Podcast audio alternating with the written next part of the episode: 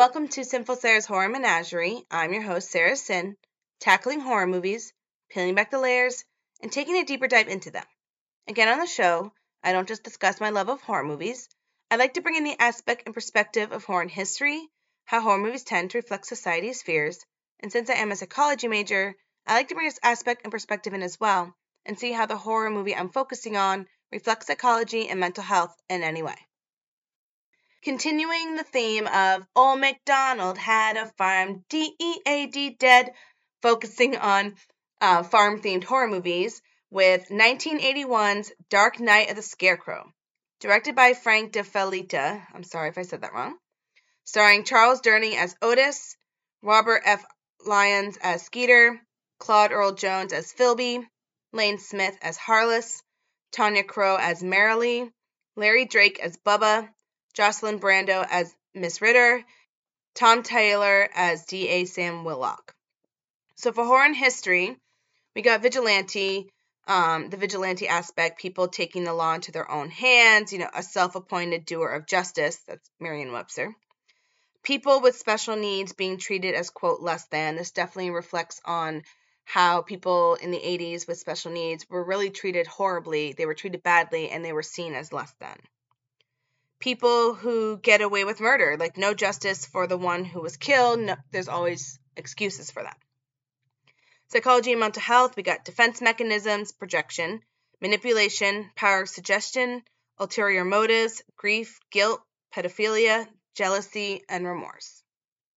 Okay, so I'm going to be doing things a little different tonight or today for the show. Uh, usually you guys know what that means. It means I have a special guest on my show. So today, um, to talk about Dark Night of the Scarecrow with me is, as any mutant, fellow mutant would know, is the amazing John Brennan. I'm so happy to have you on my show. So, what I usually ask is introduce yourself, um, say why you like horror movies, plug anything you want, and why you wanted to talk about this movie. And then we can start talking about the movie. All right. so. Thank you so much for having me. Uh, this is really an honor. And I, I don't know. It's, it's, so who am I? I'm John Brennan. Uh, it's an existential philosophical question, but uh, the, to the best of my knowledge, I, I'm born of the earth and I'm a human man uh, in the 21st century. Uh, I do the music on the last drive-in. I work for Troma, doing everything from producing the movies to scrubbing the toilets. Uh, I was born in Brooklyn, New York. I choked on a slice of pizza in probably like 1982, Sicilian. Uh, luckily, I survived. I got the chicken pox on the day I moved uh, from Brooklyn to, to Long Island. Horrible. I mean, how could you go from chicken pox? You know, you're moving, you get the chicken pox. It's terrible. That's awful. Uh, yeah. So why do I love horror? I'll tell you why. So I was really young, and and stuff like Thriller was scaring the heck out of me. I mean, I was a kid in the '80s and there was so much horror content coming out. And at first, it scared the, the bejesus out of me. But um, there was this little movie called The Goonies, which I saw uh, on my graduation day for kindergarten, and I loved it. I loved it. now, flash forward to I'm a little older, and all these like we're going through a renaissance of '80s horror, and I see Corey Feldman is in these movies that I'm like deathly afraid of, but he's a Goonie.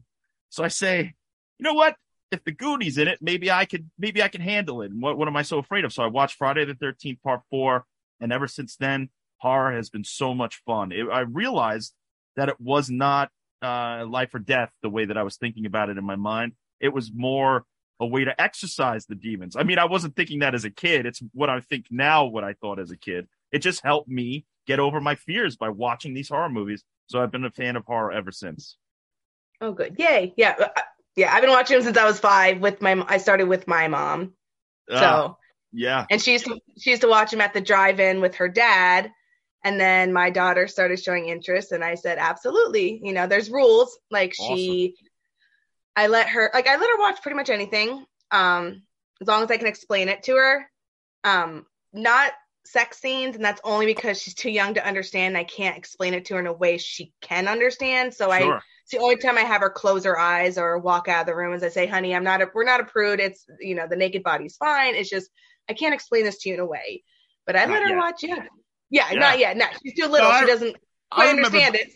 back in the day, I mean, my mother can can't watch anything scarier than a Hallmark movie.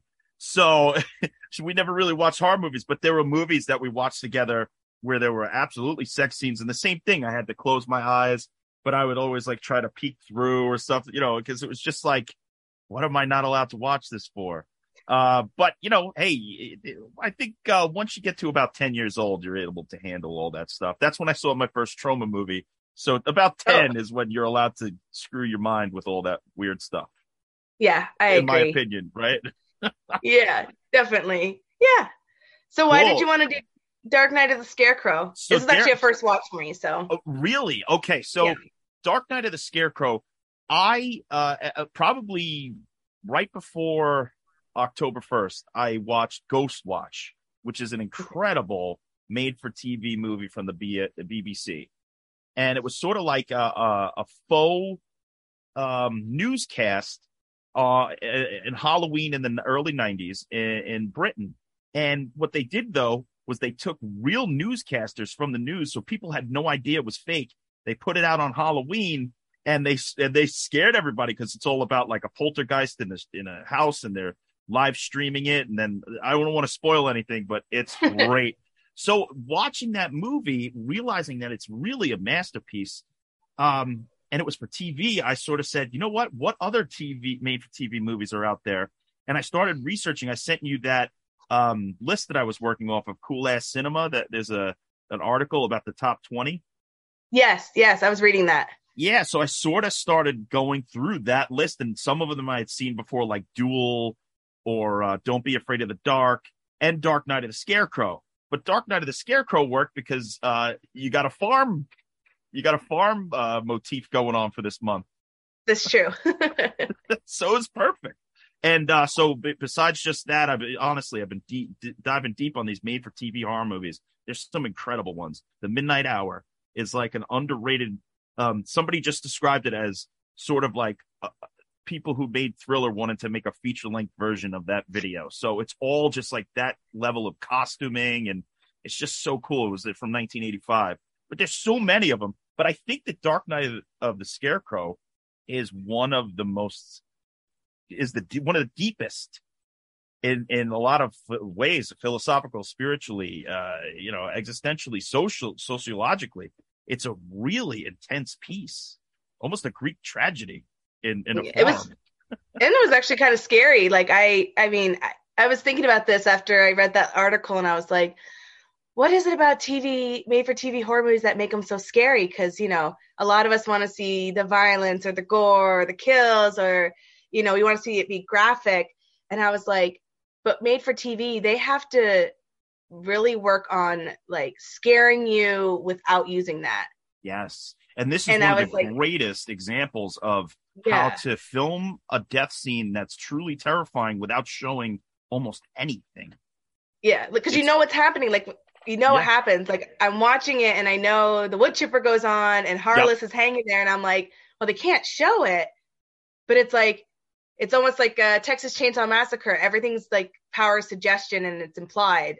So like even though you don't see it, you see it like Completely. in your head. Like you saw everything that happened when he went through that wood chipper, and it's definitely yeah like it was yeah. it was really good and scary it's just as intense as say in fargo when they actually show you the the, yeah. the blood splattering and stuff it's almost more intense because you're creating the scene in your mind the other death that comes to mind that's truly horrifying is grain death the guy in the grain silo and he gets buried alive by the grain what yeah, a horrible way and you see him he's trying and, and you know hmm. what i I recognize that guy. He was in Bride of Reanimator. He played Detective Leslie. Oh, you're kidding. Well, this cast is, oh, that's another reason. This cast is truly spectacular. I mean, I have it yeah. up here right now. You got Larry Drake, of course, who's Dr. Giggles, also the, the eh, villain in Darkman.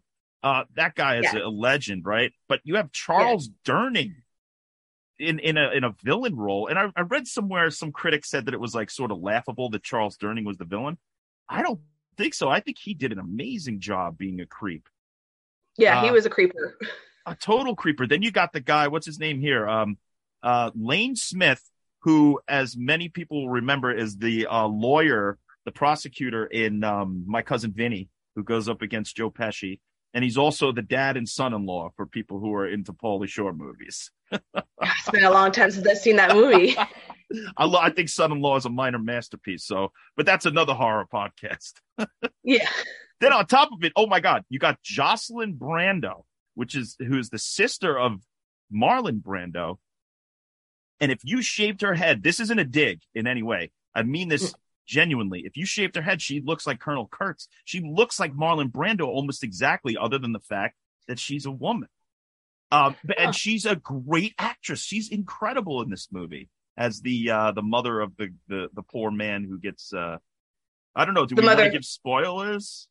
Oh yeah, no, I talk about everything. Everyone, Okay. people know this already because of how I do a deep dive and everything. It's Great. gonna be spoiler territory, so I don't even say spoilers anymore. Okay. Everyone knows if they're gonna listen to this. But yeah, she They plays know. Bubba's Bubba's, Bubba's mom. who's the poor man who gets uh un- who gets wrongfully killed by a mob of idiots who think that he murdered a young girl and when in fact he saved her life.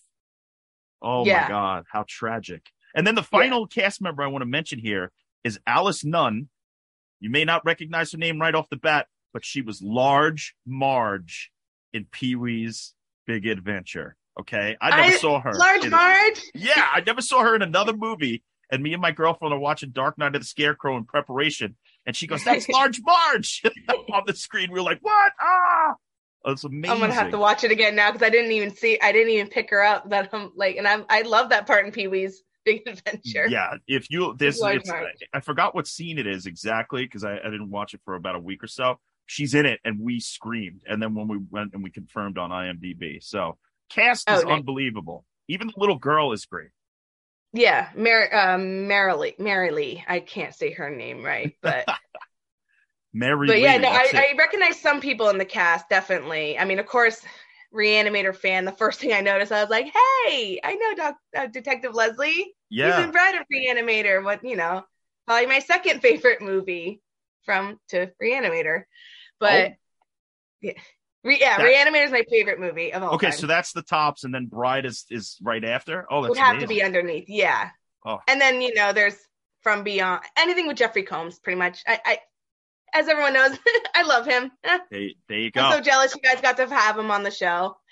Uh, I have yet, I have yet to meet him. I will do a Jeffrey Combs month. I, I, I, I promise. But uh, one thing I did, of course, like I said, I, I deep dive into this, and I'm gonna mumble and stumble on my words a lot uh, was was the character of Otis, and the first thing I noticed was I was like, "Oh my gosh, I love Freud." I'm like, "This is defense mechanism 101 projection, like power of manipulation, power of suggestion, like projecting his inner turmoil, fears onto Bubba. So, and then manipulating other people to see it, even though it's not there. And I'm just watching him, and I was like, he's the true villain of this whole movie. Is oh, is Otis, like just how manipulating he is. And then I'm trying to think as I'm watching, I'm going, well, why is what is it about Bubba? Like, is it because he's special needs? Is that why he has so much anger towards him? Because in the 80s, you know, people with special needs weren't treated well.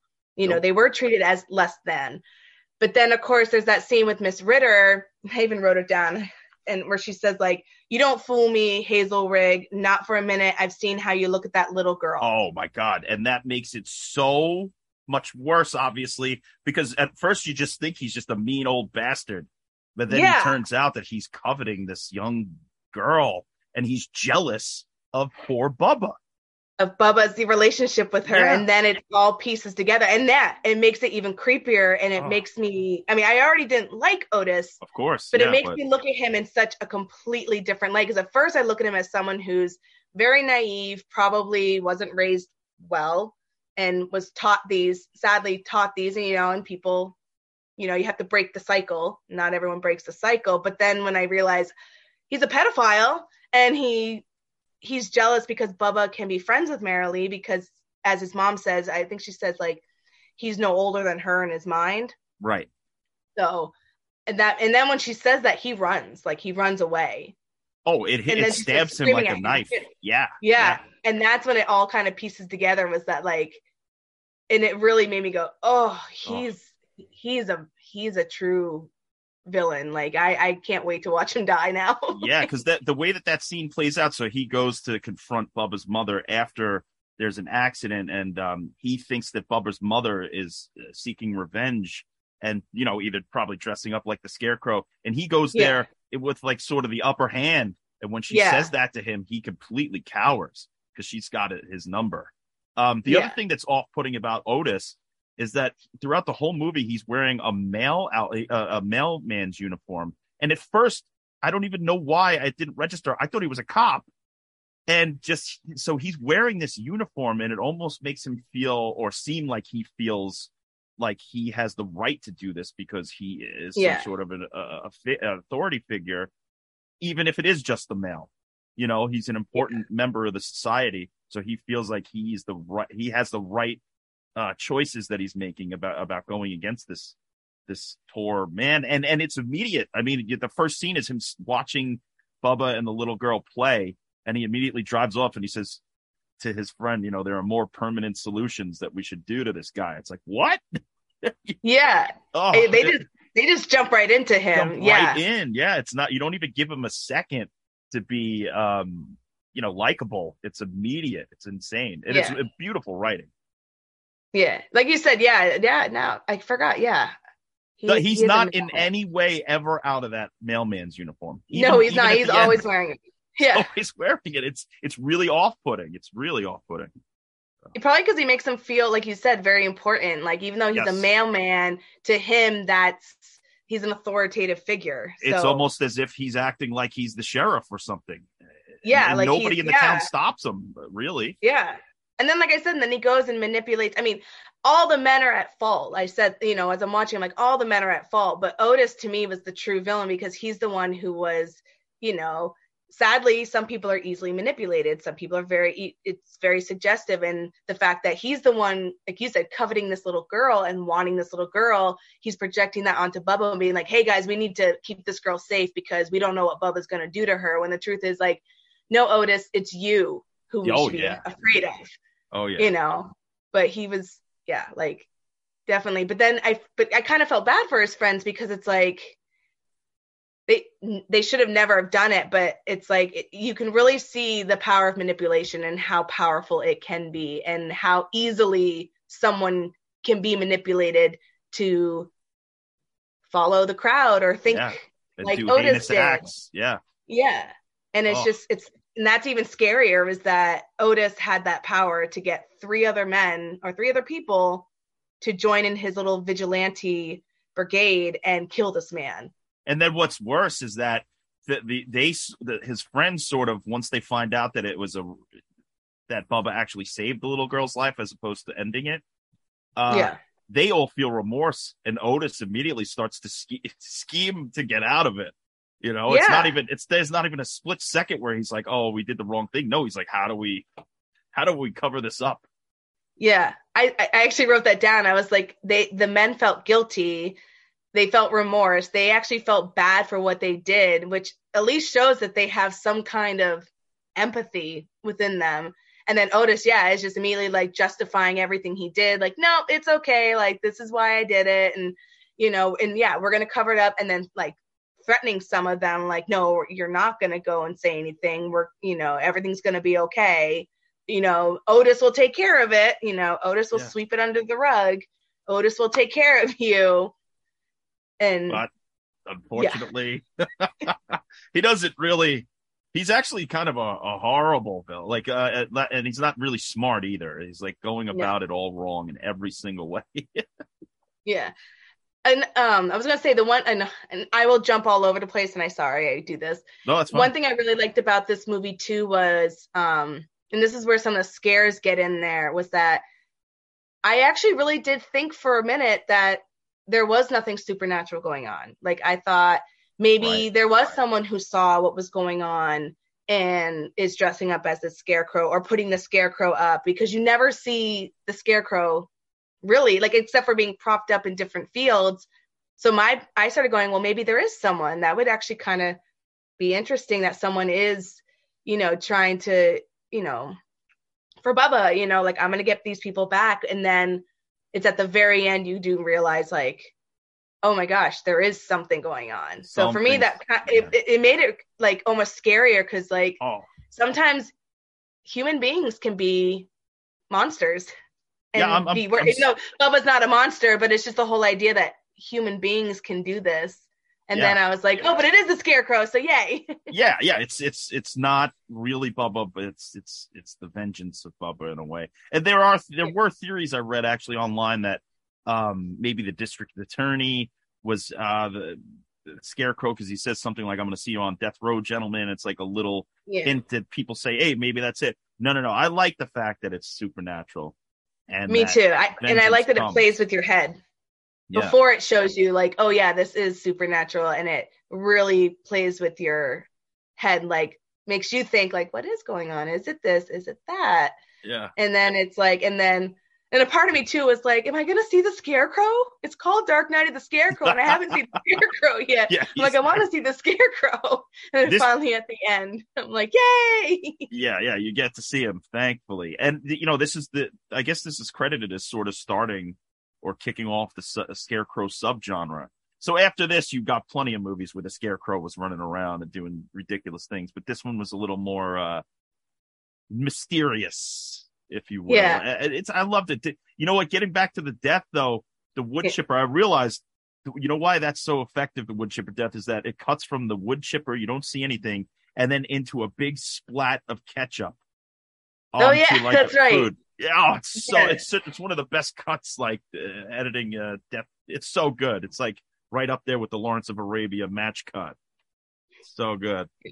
Well, wood chipper death is one of those ones that creeps me out. Like just the Oh. idea, like some deaths like really get under my skin, and like a wood chipper for some reason, because you can't survive it. There's nothing you could do. Like there's no Oh. like way around it. So anytime I see a wood chipper death, I'm like, unless it was from like Tucker and Dale versus Evil, where it was hilarious. Right, that's funny. you know, but this one, as I'm watching it, I'm like, you piece, I pieced everything together, and I was like, oh my god, they're not gonna do it. But this is what I was, as I was watching this, I was like, I do need to watch some more made-for-TV movies because I do like how they have to be really not. I don't want to use the word smart, but they have to be really inventive of how to scare a person. Economical, yeah. They don't have Yeah, all like the. they- uh, they don't they can't show too much blood or gore or anything like that or be too graphic they have to keep it it's like um it i did watch it with my mom on tv and Oh, i yeah. always remember like there wasn't much really that can scare you but tim curry's pennywise still scares me to this day like Oh, i yeah. mean and I mean, I can watch the movie and not go, ah, like not that kind of scary, but it gets under my skin every Yeah. single time I, I watch it because it was, he was so normal looking. And here's my little rant. I'll do a little Joe Bob rant right now. okay, good. good. everyone, everyone talks about how great the new Pennywise was, and I think he was. I love Bill Skarsgård. Like, if he ever wanted to ask me out on a date, I'd totally say yes.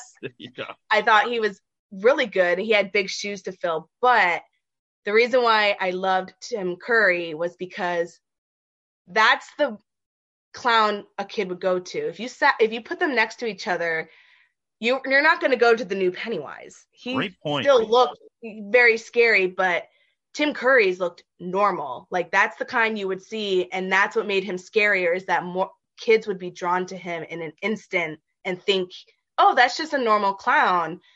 And even to this day, it still creeps me out that this is a made-for-TV movie, but somehow his clown was just. I still hate clowns to this day. like I still hate clowns to this day because of this movie. I cannot like go to a circus or see a clown or if my daughter wants to see a clown i'm like bye. You can mommy's not going to go with you. But that's my little thing about i was like i loved the new it. I thought it was amazing. I thought he had big shoes to fill. But if you stuck those two clowns next to each other which one are the kids going to be drawn to? The one that looks like bozo the clown. Yeah, Tim you know, great point because as soon as um it's just like evident in the opening scene of each one. The this the the one with Skarsgård yeah you look in there and it's like that's a creepy ass thing that no child even the most ridiculous kid yeah. isn't going near it. You're right that's a, such a great point and that's probably why a lot of people don't like it. Yeah, I still liked it. I thought I thought he did a great job because I actually read, believe it or not, I think I was 12 when I read the book It. Uh-huh. My yeah. mom read it and was like, "Hey, you should read this. It's a really good book." And I Yeah. read it as a kid. And I was like, they did follow the book a little bit better, so I do like it that way. And Yeah. like I said, but that's my little rant. But it's the whole idea of like TV, made for TV movies. They have to find ways to make it really, really scary. Totally. And just with that one, that was scary. Or I saw Salem's Lot with my mom and couldn't believe that was a made for TV movie with the kid knocking on the window. I was like, let me in. yeah. Oh, that's that's the and iconic. Oh, Yeah, it, it- but it's so effective. There's nothing, nothing's going on. No one's killing checking anyone. my no windows right now. I know, right? Like, but there he is just knocking, like, hey, let me in. Yeah, it's okay. Yeah. Like, still gets under my skin to this day. But I, so for Dark Night of the Scarecrow, I really liked it because I was like, this is, wow, this is really inventive. You have to find a way to scare people. And yes, I'm the kind of person who's going to watch this next Saw movie. I just watched Halloween Ends last night. Like, I'm going to watch any movie you give me.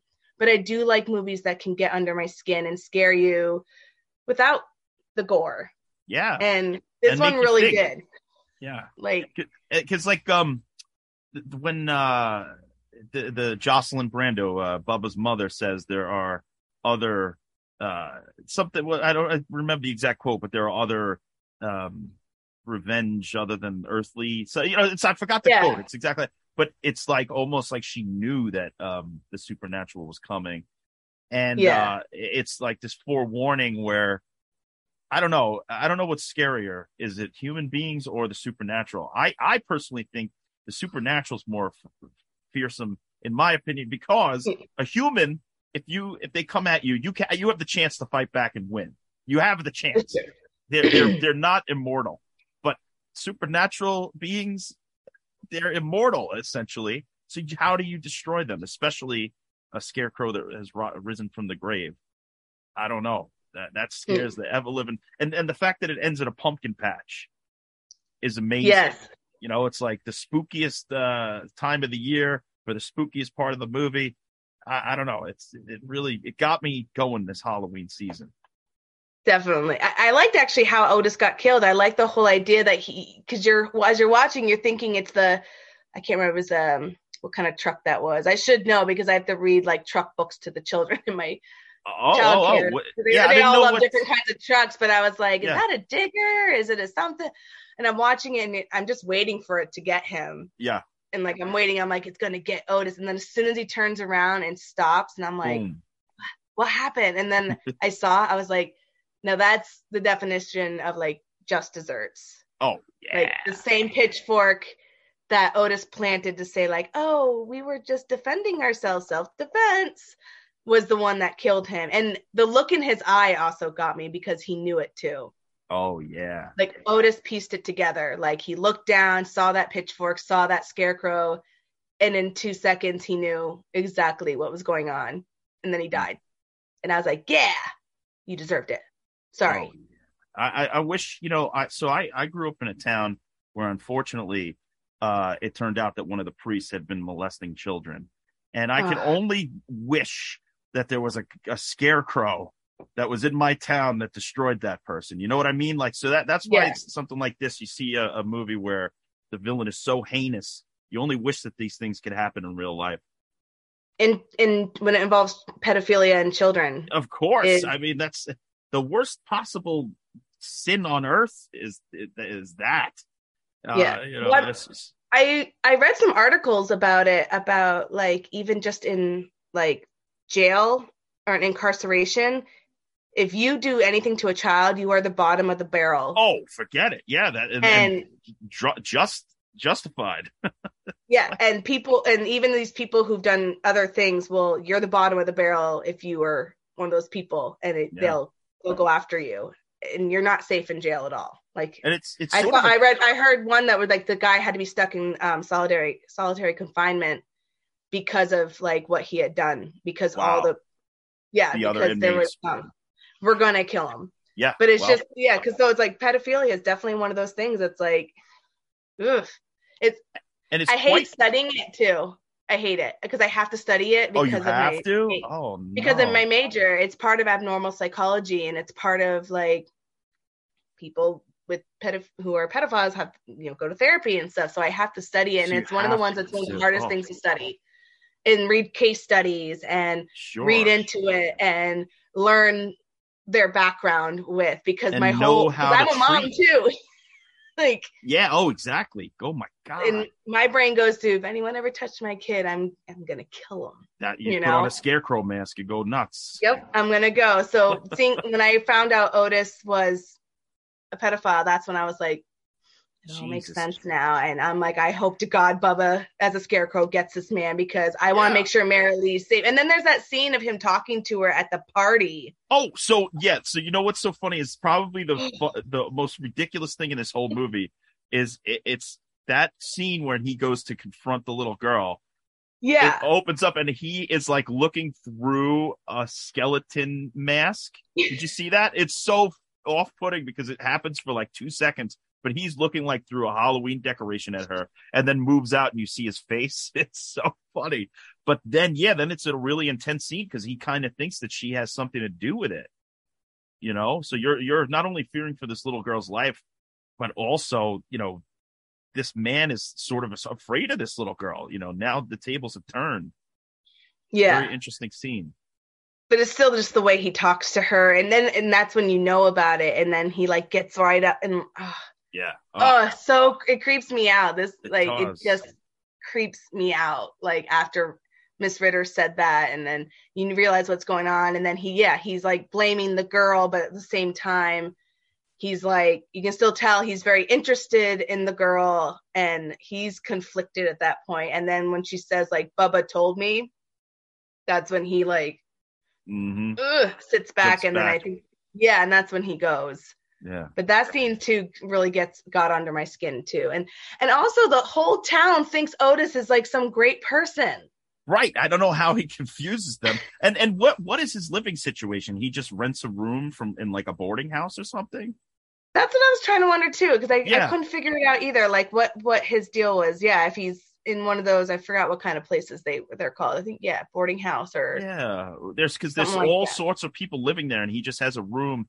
And when his friends show up, he's kind of mad that they showed up. He's like, "I told you never to come here," and he has to bring him into his. Yeah. room. It's just such a weird scene. So it, he gives even more of um, a peek into this guy's strange life.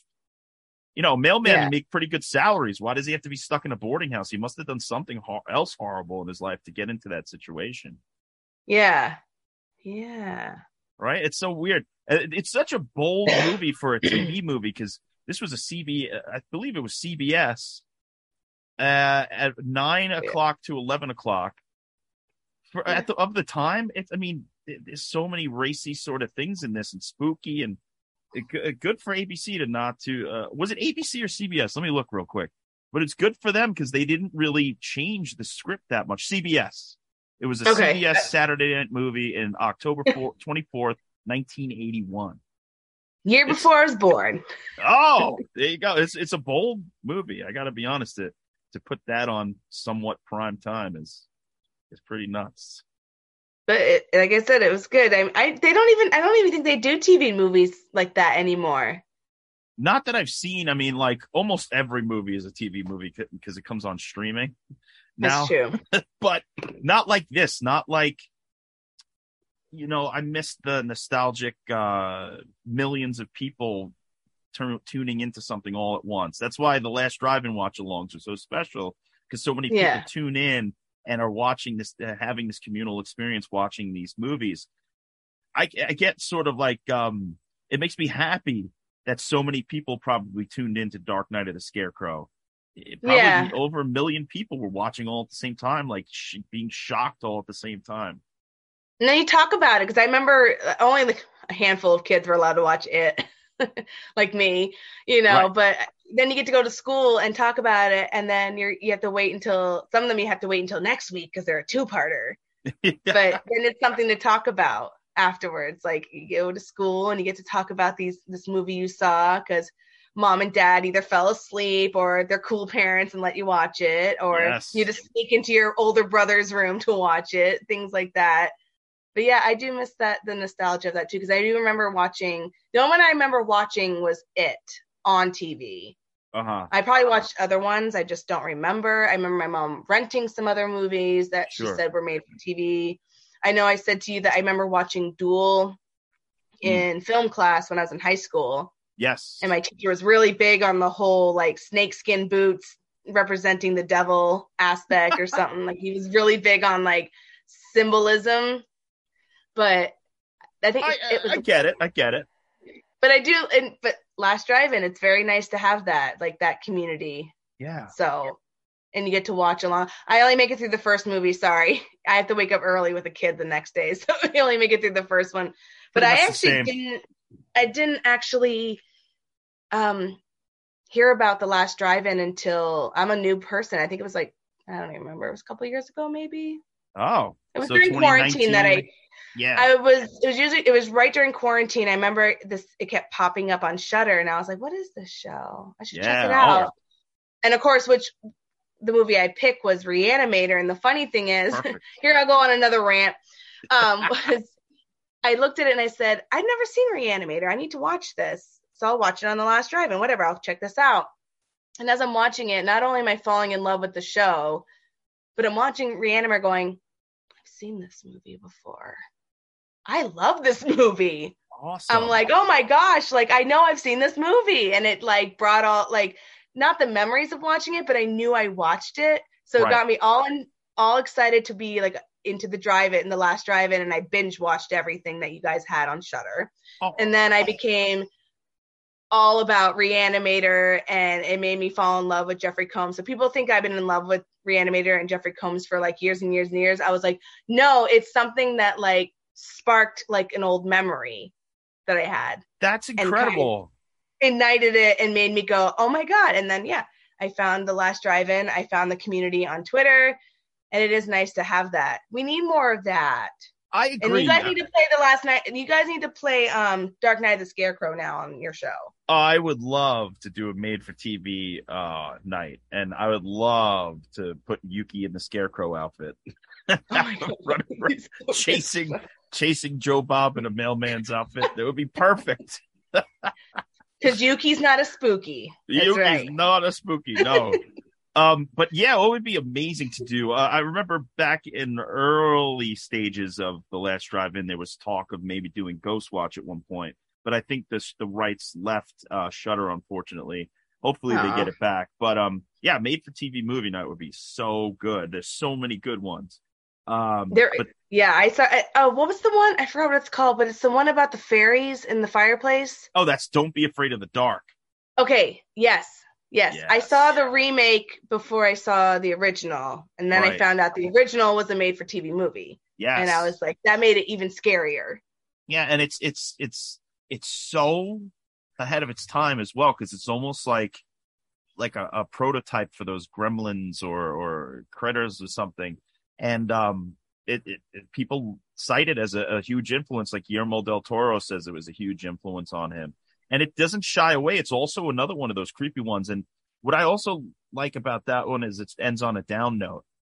Uh, Yeah. you know that one's sort of like evil wins. So it's I don't know. It's like it's almost like always a moral to the story with these TV movies, other than uh, I don't know trilogy of terror. What's the moral to that story? Don't buy a Don't haunted buy doll. They're the Zuni fetish, Af- African Zuni fetish doll, something like that. Don't Yeah. don't buy one, and if you do, don't take the chain off. Right. That, 'Cause the that's the moral to the that chain off story. is what did it. Yeah. So Dark Well- Night of the Scarecrow, like what's that? Don't be a vigilante Ugh, and, don't and don't don't kill someone. don't kill people. I, I think it's also um I don't know. Don't be a pedophile. yeah, that could be it. I, it. Yeah, there's so many things going on in that movie. The um, don't go along with the crowd. You know, speak up. That that's a good uh, moral for that story. Is like don't let these people steer you in the wrong direction because they're going to ruin your life. If Yeah. you listen to If- your the Otis in your life, get the Otis Yeah. in your life out of your life. yeah. It's almost like adult peer pressure, like being back in high school. Like Otis was, you know, would be. I don't know. I don't know if he'd be the top jock or he'd be the I don't know the kid smoking in the bathroom. yeah, I don't know. like here he is yeah like he's getting these and oh i felt so bad for bubba he was I know. just so sweet and i loved his relationship with mary lee yeah, and i didn't think as i was watching it i'm like this isn't creepy at all like you know he has special needs. And that was the other thing I said was like, it's definitely reflecting on the whole idea that people with special needs back then didn't have a lot of rights and a lot of say and Right. were treated terribly and horribly just because why like there's no there was no reason for it and i you know and i think some of it for other people in the town because not everyone was the nicest person to bubba but otis No. obviously hated him for a different reason but all because bubba had special needs that's that's all it was he was but there was nothing else with him Yeah. and I know in the 80s, like I said, that was definitely a problem in the Oh, 80s yeah. was is, you know, so and this is one of the things about my show is that like you can definitely see it reflecting history. Like, you know, this was what was going on. I say if you really want to know, learn, take it uh, not if you want to learn history, put on a horror movie because you're gonna know what's going on at that time. Mhm. Literally gonna know what's going on at that time because it's gonna reflect on that and it's gonna um tell the viewer like hey this was going on and it's not okay Yeah. And i think for bubba that was one of the things i noticed was that it's really talking about people with special needs at the time. For me maybe maybe they're not saying this but i'm hoping that in a way the writer was trying to say like you know these people like bubba didn't have rights. They didn't have a say. They didn't you know they were looked down upon by society and that's wrong. Because Yeah. look what happened to bubba. People like otis get away with murder if Yeah. that makes any sense Absolutely. I think it's I think it's in there for sure. And um it's such a well written screenplay, but also the guy who directed it uh wrote the novels for the entity and for Audrey Rose.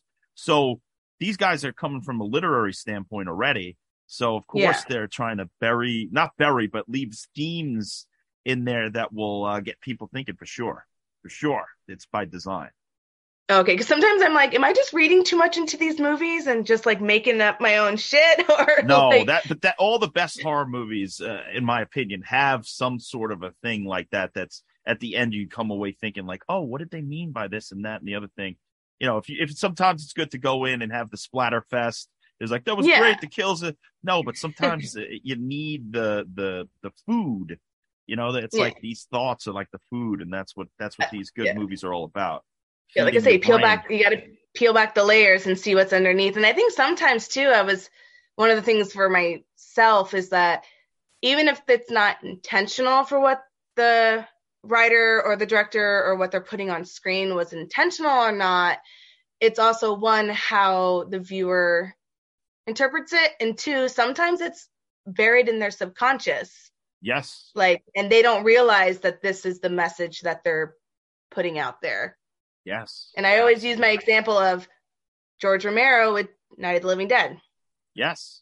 like he even says like he didn't realize the message he was showing and the reflection of history he was showing until he was driving to drop off i forgot what festival but he was trying to or getting distributors for the movie Right. and then right, he right. realized like how powerful his movie was going to be and i'm like so even if it's just subconscious or not but it's like there's always something there that's why Mhm. i'm a- i'm a minority in this when i say there's no such thing as a bad horror movie because there's always something there. For one you can always find some, yeah you can always find something to interpret. There's always something else there. And also it's someone's dream and vision. And i'm not going to ever crap on someone else's dream and vision but it's the whole idea that there's always something underneath. There's more going on. And that's why like my goal in life is to get my master's i don't even know if i can get my master's in this but i'm going to find out a way to do the psychology of horror movies because i'd like to teach at a film school i want to teach people and have them find the love of the genre that i have by digging deep into them That's a great goal, and I think that that would be a great class too. If I I had some awesome. The, the thing about my film school was like on the production side, it wasn't the best because you know, like the the guy who ran my film school, his big claim to fame was that he uh, assistant edited Jaws 3D. All right, uh, big deal. But in in the film theory classes, I had these great great professors who were like great critics and great thinkers and and uh, and that I lo- I would I would have taken your class hundred percent for real. So I, I I, think that's a great thing to aspire to. And not only that, maybe you know you got this podcast, which you, you're you're sort of it's sort of like your research. Do a book, get get all the thoughts together from these podcasts and sort of distill it down into a book. That's actually a good idea. I never even thought of that. yeah, it's such a great concept. Like because I'm sure that there are certain cl- colleges out there that have a similar class, but you have a great point of view. Uh, just listening to your Children of the Corn episode, you deep dived into the and and, try, and started to get me thinking. Yeah, who is the one, the man who walks behind the rose and all that stuff? And it's really thought provoking. You know what I started to think while you were talking is that maybe it's adulthood in the Children of the Corn. Is that it's That's- it's you know, they, they don't want to grow up. The the one who walks behind the rose is the man who's got to go to work through. right. That's actually that's actually really good. I didn't even think of that. Yeah, so, you got you got me thinking, and I was like, oh, what what else could it represent? And that's what I, I yeah. came up with because of your thoughts. So oh, you got something going on here for sure. It's great. I just I, I don't even know where it started. I just wanted to combine my two loves, psychology and horror movies, and yeah it probably started with I wrote an essay called The Thrill of Being Scared. I was allowed to write whatever I wanted. It was in order to graduate with my associates. And I was like, I want to know why other people like scary movies like me. I want to mm-hmm. know. And that's where I started really diving deep and I saw the documentary Nightmares in Red, White, and Blue. And it that was good. I like that. It, yeah, yeah, focuses on each decade and the fears of society and how horror movies reflect on it. And that's where I was like, oh my gosh.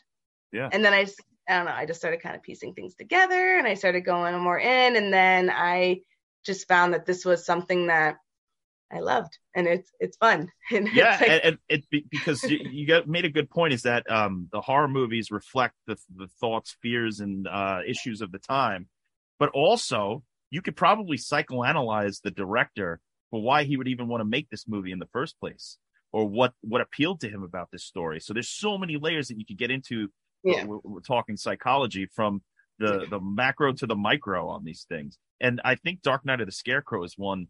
If you if people out there who are listening haven't seen it, uh, sorry that we spoiled it, but it's still worthwhile, and it's on Peacock for yeah. free and uh, Tubi for free, I believe. So and it's on Shudder. That's where I watched it. oh, it. it's on Shudder too. Okay, I didn't notice it was on Shudder. That's great. Yeah, that's where I watched it. I, if if it's on Shudder, I'm gonna watch it on Shudder just because it's my favorite streaming app. Heck yeah! So. Well, wait. So what other uh, uh, farm movies are you doing? This because I I know I suggested Splatter Farm, but now that that was before I realized how intellectual this show was. Uh, oh, yeah, and I also have to keep it under a certain amount of time because I literally only can watch X amount of X sure. amount a night. And so Splatter Farm is one of those that's more of an anomaly because these 17, 16 year old kids managed to make a movie and get it distributed. So it's an interesting story, but the story itself I don't know if you really need to analyze it, although you could because it's sort of like the, yeah, the 16 year old boys mentality making this horror movie and what they yeah. think should should be. It's an interesting piece, but yeah, what else you got coming up? I'm I'm not sure. There's a, a I either want to do the color out of space because H.P. Lovecraft. Oh, yeah. That's great. And it's a newer one. Um, and I feel like there's a lot I can go, put um, kind of dive into. But I read that the curse is loosely based on that. Right. You I story. forgot you offered me that one, and and yeah. I haven't seen the curse. Me uh, Big hole in my repertoire, and I love Wil Wheaton, so I want to go and uh, yeah. check that out. So What's, I'll be watching along Stewie, with you. How does Stewie say it? Wil Wheaton? I can't do it. Will, Wil Wheaton. Wil Wheaton. you know what I'm saying? Because like, every time I hear Wil Wheaton, I, all I hear is Stewie's voice being, Wil Wheaton? Wil Why are you Wheaton. saying it so weird? Yeah. It's yeah, so of... I don't know if I wanted if I'm gonna just pick something completely different because I would knowing now that the curse is very similar to the color out of space, I'd rather do those together Right. And I'm only going to be able to do one more show this month because month, yeah. sadly, with everything going on with single, I'm a single mom and school and work, I'm only really able to do like maybe three shows a month now. So, sure. and next weekend I'm going out to celebrate my birthday. Oh, which is, oh that's right. It's the 25th. It's the 25th. I'm going to be 40 and I'm it's hard. I don't know. I'm I'm not happy about turning 40. Oh, but my friend and I are going out. So okay, good. Following weekend, but I'm not fun. sure yet. I was yeah. actually thinking about the messengers. I oh uh, yeah, I haven't seen that one either. Okay, that's a really good one. To I now I can't say what I was going to say, but it's just actually it, it goes on the um and I just explained this actually to one of my coworkers the other day because she was like, I wonder what that baby's looking at. He's always looking at the ceiling and laughing. And I said, Well, um, there's a theory that children up into the age of five um, can kind of see past the veil of not Yeah. death, but they can see spirits because one, they don't know the concept of fear and to fear it. And two, according to like Native American culture, which is my culture, is that um, they just came from the spirit world. Like the el- the elders Yes. are going are about to leave to go to the spirit world, but children up until about the age of five are still new to the world, and they just arrived from the spirit world, so they still have a connection to the spirit world. Therefore, they can see spirits, but they don't know how to fear them yet. And the messengers plays on that. So I'm already like, oh my god, now I, have to see this movie again because I remember my mom talking about this because she was Native American and telling me that like sh- she's like children can see spirits like and she truly believed it and I, there's a moment I'm not kidding my daughter one time when she was probably 18 months she's playing and playing and just looks up and like her eyes were tracking someone smiling and waving to them I, and there was no one there. And then goes back to playing, and two seconds later, she's tracking the other way. So that's why I'm like, I might do the messengers and save like the color out of space and the curse to do together some other time. But sure, sure. No, it's I don't know. I- I'm gonna watch the messengers for sure, and I'm gonna watch the curse for sure, uh, based on your. I don't know. I don't know if you're recommending them exactly, but you, No, I recommend anything. Like I just Okay, watch good, good, horror good. movies. Is what I say. Just watch Okay. them. Like the Messengers is good because I Good. I like the whole concept of that. But then once I was gonna originally do the Curse, and then I was like, once I read that it was supposed to be loosely based on the same story, I was like, oh no, now I have to put those two together because I love. As you know from Children of the Corn, I love to compare and contrast, and I love to see the differences. Which is one thing I will say I liked about Children of the Corn was that I have um, night shift, and I really liked how the two different the, the story in the movie had two completely different um, reflections on I said relationships. The book is all about toxic relationships, and the movie's about stable relationships. Yeah. And like that was so I love compare and contrast. Yeah, that's great. I, do you, have they ever thought? Are they doing? Have they? I think I read that they might be doing a remake of the Dark Night of the Scarecrow. I can't remember. I know they made a sequel not too long ago, but I don't know about a remake. I don't know if it would work nowadays. I mean, Yeah. eh, it would it would get it would they would take away some of the mystery. Uh, I'm sure they would go like full gore and Yeah. uh, here. Wait, Dark Night of the Scarecrow. Oh no, this is the director. So the writer. It, this is where I get confused about this movie. Is that the the director is the author of the entity and Right. Audrey Rose. The writer is the director of Dark Night of the Scarecrow 2, which just came out this year. Oh. Oh, maybe I have to see that one now. Yeah, let's let's see. It's got a 4.9 on IMDb, but that's not always indicative of whether or not I'll like it. So yeah, no. And it's I like a lot of movies that a lot of horror movies a lot of people don't, and I will always stand on as my friend Matt from Killer Horror Critics says, stand on that hill, and I will always defend Jason X because I Oh, sure. X. Yeah. You know, so I never go by ratings because I'm like I'm just gonna decide on my own whether I like it. But yeah, I actually was thinking like how could Dark Night of the Scarecrow work nowadays because Yeah. of like what's going on in the world now. Like how could because you could still tell the same story, but you'd have to see how it would work in this day and age. So like would Hmm. they change Bubba, like who he is to someone Sure. else, or would they change what would they change? So now my brain's going, what could they change? But in the end, some movies don't need to be remade. I do uh, believe that that not Mhm. every horror movie should be remade, and this one might be one of them because I think one of the reasons why it works is because it was made for TV and because it really does scare you in ways that make you go, Ugh. like.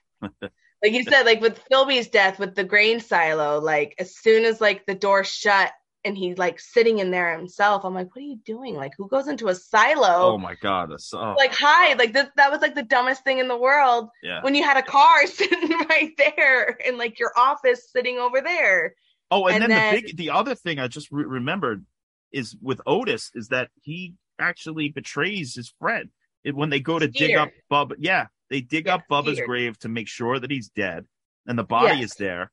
And then Skeeter is like ready to go to the police or whatever, and he kills him and puts him in Bubba's grave with him. Yes, right? he hits him over the head with a shovel. Well, at Oh. first he chases him and is like, "No," Right. uh, like basically has that attitude, like, "No, I'm gonna take care of it." Because Skeeter is like, "No, we're gonna go. We're gonna tell them. We're gonna say what happens." right. I have cousin in Arkansas who lives, you know, out in East Bumchuck, and I'm gonna go like live there and get away from it all. And then Otis chases him and is like, "No, no, everything's okay." Right. And then yeah, he gets him over the head with the shovel, and then. Because to me, I'm like, I bet he wasn't even dead. He buried him alive. oh so my god, almost, that's my biggest he almost fear. Goes the out way, the same the same way as Philby does with the grain Oh. silos. They're both buried alive, and that's another alive. like fear that I have is like being buried alive. Me too. It's it's it's Yeah. it's seriously if there's a hell, or, and I am going to it. I'm probably not going to it, but if I were to go to it, my hell would be being in a box buried alive for all eternity and not being able to get out. I I can oh I could For me, it'd be with thinking it'd be with spiders because I hate Oh, spiders. yeah, forget it. Spiders in the box. No. Uh, But at Yeah, least no, they can I- keep you company eventually. You can start to talk. Yeah, to no, no, I can't do spiders. I can't. this is how bad I am. I I was r- walking into my bathroom. My daughter was behind me, and she just looked and screamed spider. And because I have such a phobia, I literally started screaming at the top of my lungs, which scared my daughter, and I felt so bad. But like I'm screaming. I thought she meant it was on my back, so I'm like taking my shirt off. I'm like freaking out, like wiping out my hair, just screaming and crying.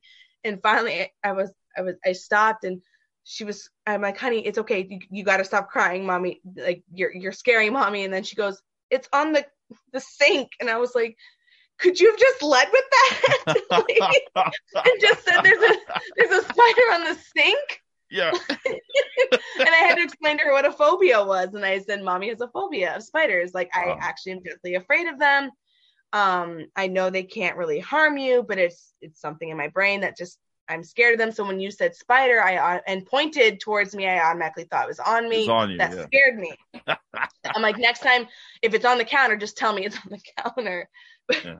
That's like my that'd be my hell is be like buried alive with spiders crawling. Talk, talking to a place. spider. Yeah. Oh, horrible. Yeah. It- You it know, I, I have a ugh. I have a weird uh phobia of moths. I don't know why. Like I'm more freaked out by seeing a moth than I am by a spider because I know that the spiders catch the other bugs and that's helpful. But a moth, what does it do? It just bangs into a light forever and ever. and then when they come at you, they're banging into your head or coming at your face. I don't know what they're, they're looking for. They're just blind. It just they freak me out. Moths. By uh, John I, no, I can see that. They're they are kind of they are kind of creepy. But then I'm the snake girl who like I try to catch them when I see them. I'm like, Oh, you like snakes? I love snakes. Oh. I, I I love them. I would just let them crawl all over me if I could. So That would not. See, that would that would be my he- that would be like my heaven is just having like a snake pet that would just crawl all over me. well, I'll tell you something that may make you decide against that. Yuki just told me a story. Yuki Oh. Nakamura from the last drive-in. He said that there was, um, I think it's it happened in Jersey. Is that this woman had a really humongous snake, and it she would cuddle with it and sleep with it at night or whatever in the same bed, and it stopped eating after uh, a little while, and she was getting concerned, and it started to sleep like in a straight line in the bed, and it wasn't cuddling as much, and so she took it to the vet, and all the things that she described to the vet, the vet said, "Well, you know what it's doing is it's preparing to eat you." Because what it was doing was starving itself, measuring how long, uh, if it could fit her in its body, as far Yes. as length was concerned, Oh and was preparing to eat her. That's scary. That is some scary oh, stuff. Okay, well that is scary, but I mean I wouldn't let it sleep in my bed with me. Th- That's so just let it ridiculous. Hang uh-huh. out for a Yeah. little bit. Yeah. Now I'm it's- thinking, you know what have, would have made Dark Night of the Scarecrow even scarier is if there were spiders crawling on the Scarecrow. that, that yes, absolutely. Absolutely. That would make me so. Oh my god! Now I'm thinking about spiders, and I'm like, oh my god, is there spiders anywhere? and I'm just like, Nah, oh my god. And and then this is the other thing about my show. I go off on tangents, and I love Oh it. yeah, tangents so are the best. fun. Sometimes the best things come out of the tangents. That's why I really will say to Joe Bob, I love his rant. oh yeah, that that's so good, and they, you know, that, that's half the reason you show tune in for the show is just him going off on some random rant. Right.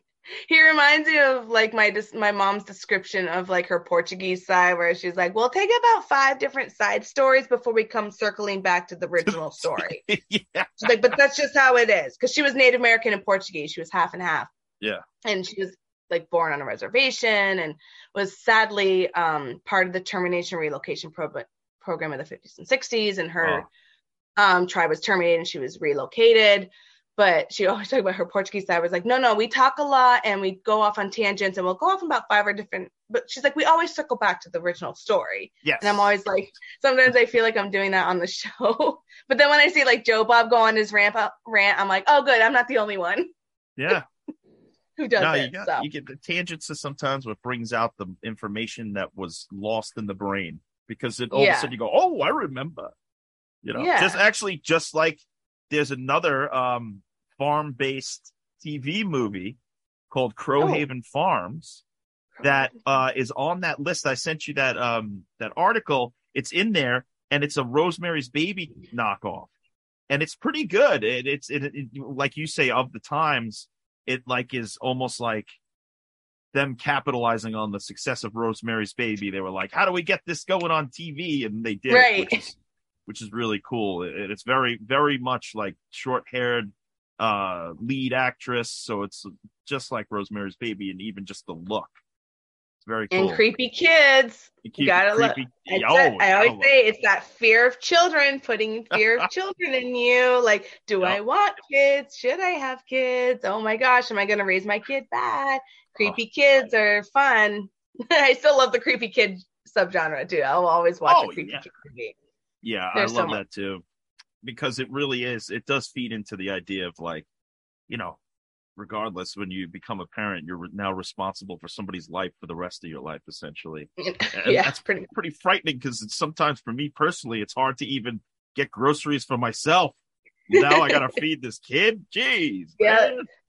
It is very true. Yeah. I mean, I love being a parent, but I'm always I'm also the one who promotes that's like, yeah, if you don't want kids, it's cool too. Like you don't have mm-hmm. to. Like no one's you know, maybe you watch Yeah. too many creepy kids movies, I don't know, but I'm like it's you know, I think, you know, family's just family. You don't have to have kids. I chose to have a kid, but if you don't, that's cool too. Like I'm Yeah. never I'm not one of those people who's gonna look at you and be like, when are you gonna have kids? You need to have kids. I'm like, no, like just family's family and they can all be different. I just chose to have a kid. And I love my daughter.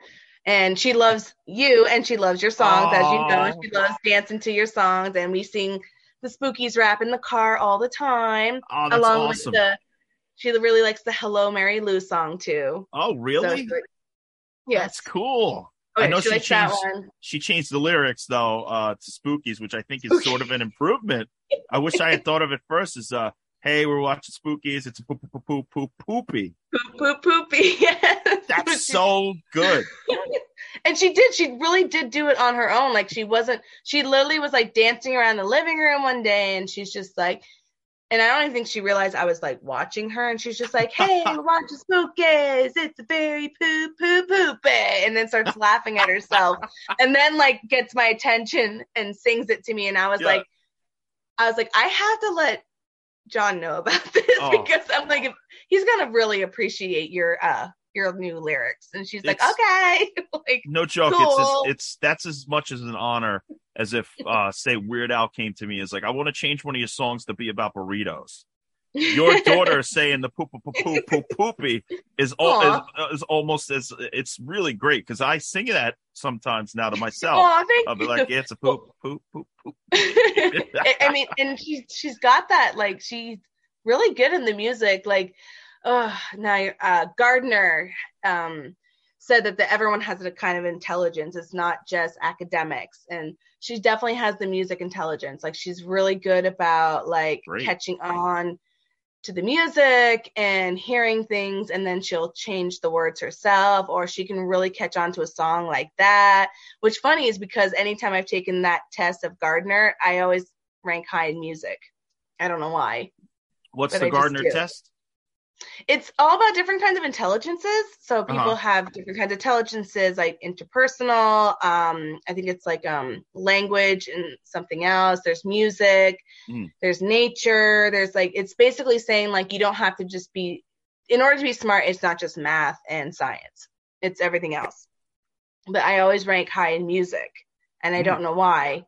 I'm not a musician, but I will say I can hear people out of tune very well, and it cringes me. There you go. I don't, I don't do well at karaoke night when I have to go see hear hear people sing. yeah, no, it's hard to suffer through karaoke when uh, you know the people But- aren't even trying.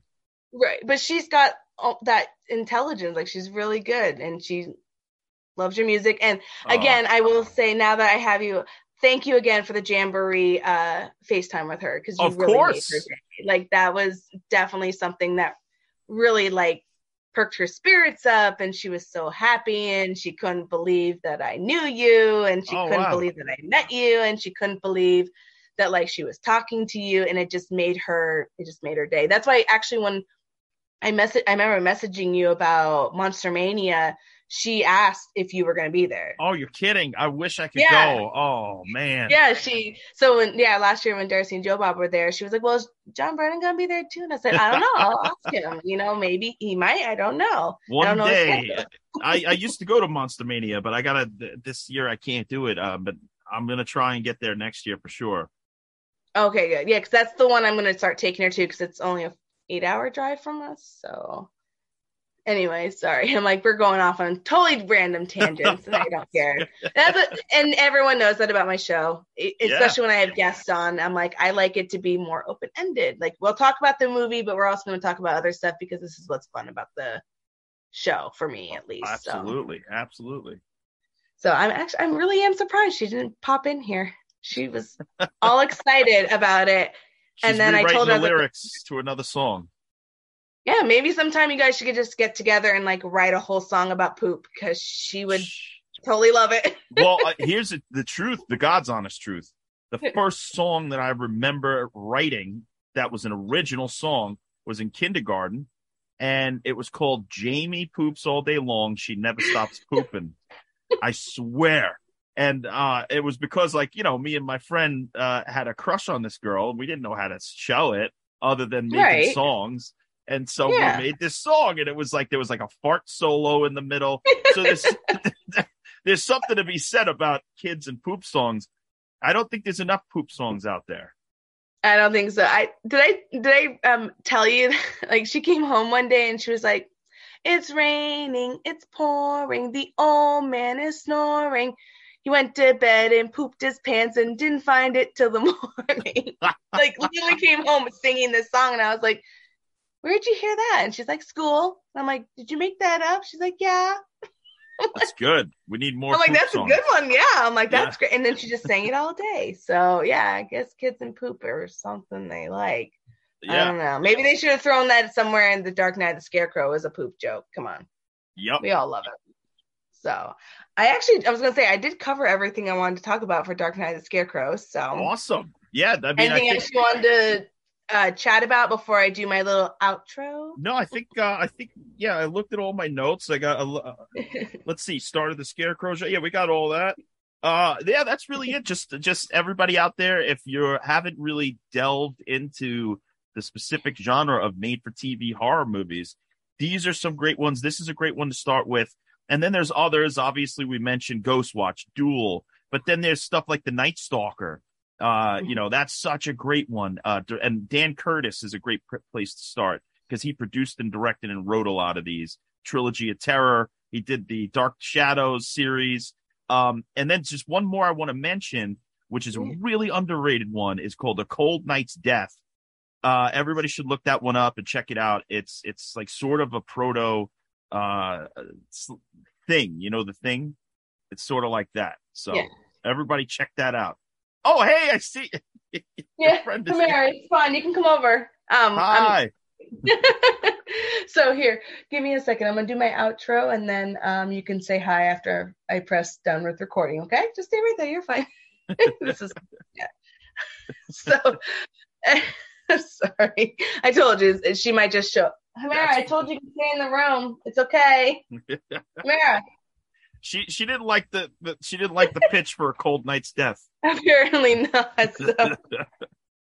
okay, so I'm gonna wrap it up for today. Thank you again for joining me here on Sinful Sarah's Horror Menagerie. Again, I'm your host, Sarah Sin. Thank you for sticking around as I discuss horror history, psychology, mental health, and horror movies. Again, thank you, John, for being on my show. This really is like really a treat. Thank you.